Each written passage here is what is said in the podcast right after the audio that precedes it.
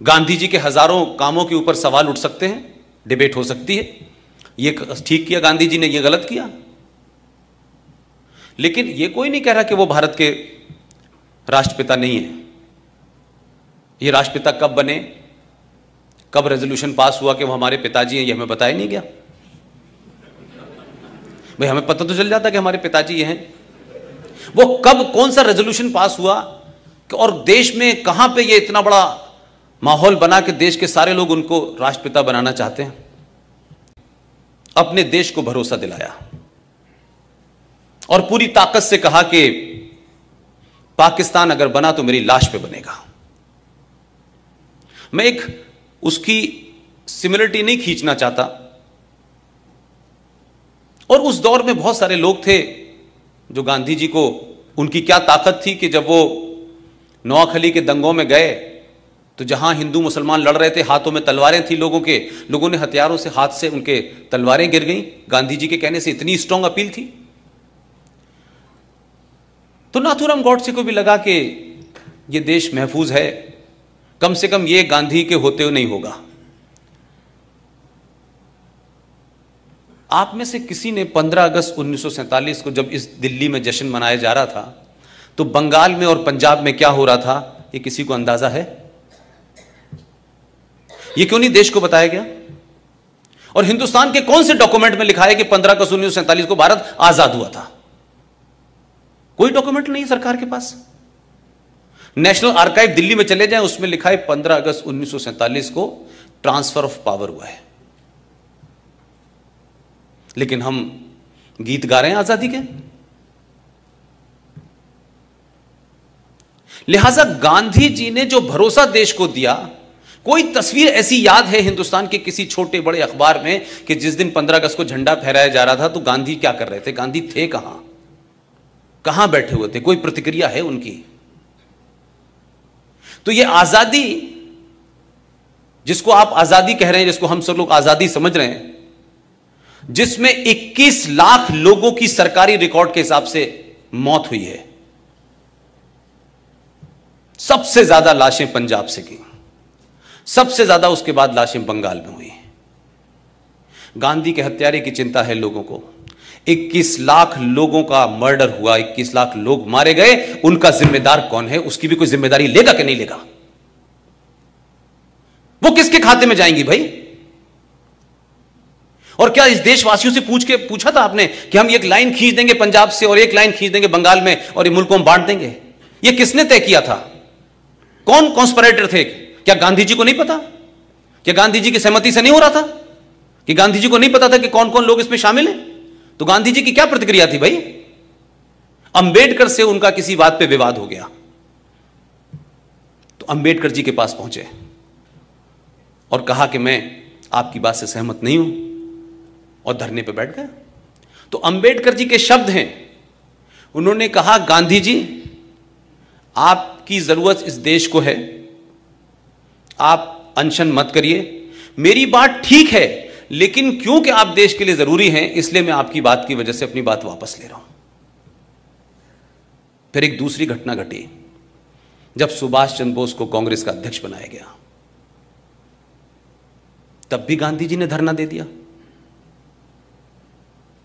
मैं आज पूछता हूँ 2019 में, गांधी जी जब जिना अपनी जिद पे अड़ गया था कि पाकिस्तान को बांटेंगे तो आप उसके सामने धरने पे क्यों नहीं बैठे थे?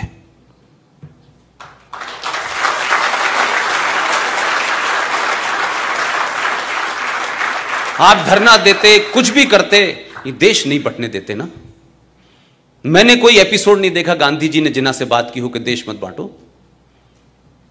तो जो आपने रवैया अंबेडकर के साथ किया, सुभाष के साथ किया, वो जिना के सामने क्यों नहीं किया आपने?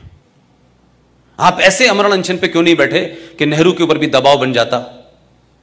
आपने तो उस कॉन्स्परेसी में शामिल हुए आप, कि जिस जवाहरलाल नेहरू को चौदह में से एक भी वोट नहीं मिला था, फिर भी आपने अपने हाई मॉरल ग्राउंड को स्टार्ट किया और कहा पटेल से क्या कहते कि नेहरू की हार मेरी हार है और पटेल जी ने कुर्सी छोड़ दी। तो पहली ईवीएम हैकिंग तो आपने तब कर ली थी। और ओपनली किया आपने।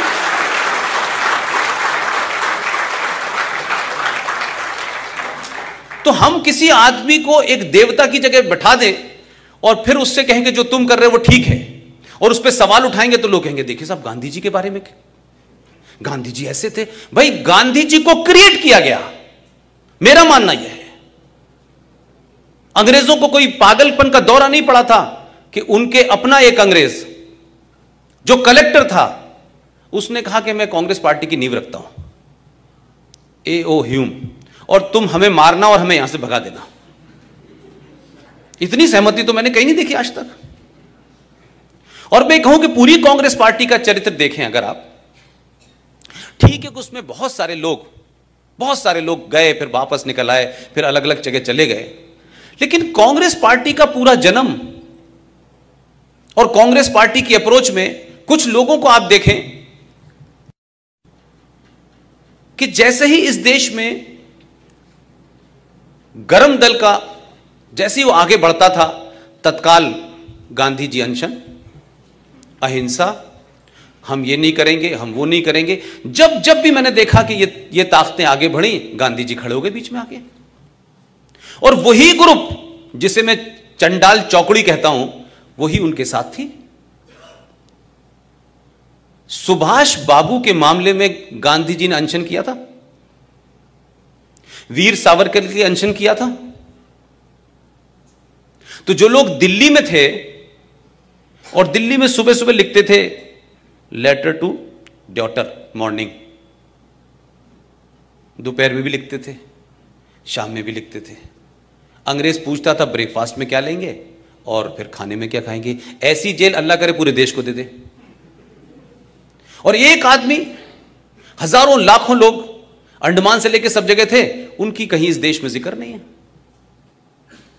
तो हम ये माने कि जो हमने नींव रखी है इस भारत की,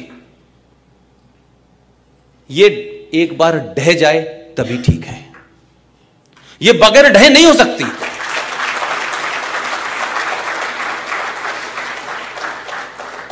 हमने ये देश इसलिए आज़ाद नहीं कराया था कि नेहरू जी प्रधानमंत्री बन जाएँ। सोलह साल।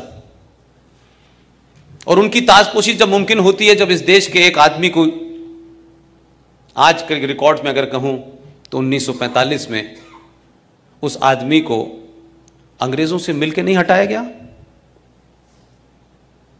क्या सुभाष चंद्र बोस 1945 में गायब हुए? उसमें नेहरू जी के अलावा दूसरी फोर्सेज नहीं थी?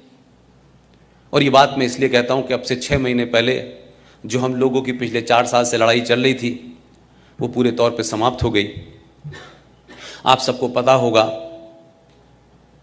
कि छह महीने पहले हम लोगों ने सुभाष चंद्र बोस के सिलसिले से जो सिलसिला चल रहा था कि उनके सारे डॉक्यूमेंट को डी क्लासीफाई किया जाए, वो क्लासीफाई भी हुए। लेकिन बड़ी लड़ाई ये थी कि भारत का प्रधानमंत्री पहली बार आज़ाद भारत में 15 अगस्त के अलावा 21 अक्टूबर को जब सुभाष चंद्र बोस ने यूनाइटेड भारत में आज़ादी की घोषणा की थी, उस वक्त मेरा ख्याल है कि दुनिया के 11 देशों ने उसको मान्यता दी थी। ये डर कांग्रेस के लोगों को लगा कि हम तो ट्रांसफ़र ऑफ़ पावर में बैठे हैं कि हमारा नंबर आने वाला है, ये बीच में कहाँ से आ जाएगा? तो क्या कॉन्स्पिरेसी हुई कि 43 से 45 तक सुभाष गायब हो गए? और अभी छह महीने पहले जब भारत के प्रधानमंत्री 21 अक्टूबर को भारत के लाल किले पे 15 अगस्त के अलावा दोबारा गए और झंडा फहराया।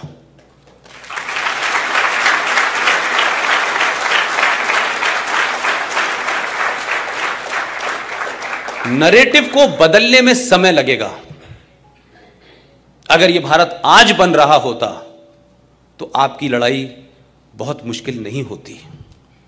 समस्या यह है कि हमारे घर में हमारे ही बच्चे, हमारे ही जनरेशन के लोग पिछले सत्तर साल से जो उनको इंजेक्ट किया गया है इतिहास के नाम पे, उनके अंदर से उसको हटा करके, उसको उसको उसको गलत साबित करके जो सही बात है वहाँ तक पहुँचने में एक लंबा समय लगेगा, इसलिए ये लड़ाई ज़्यादा लंबी है।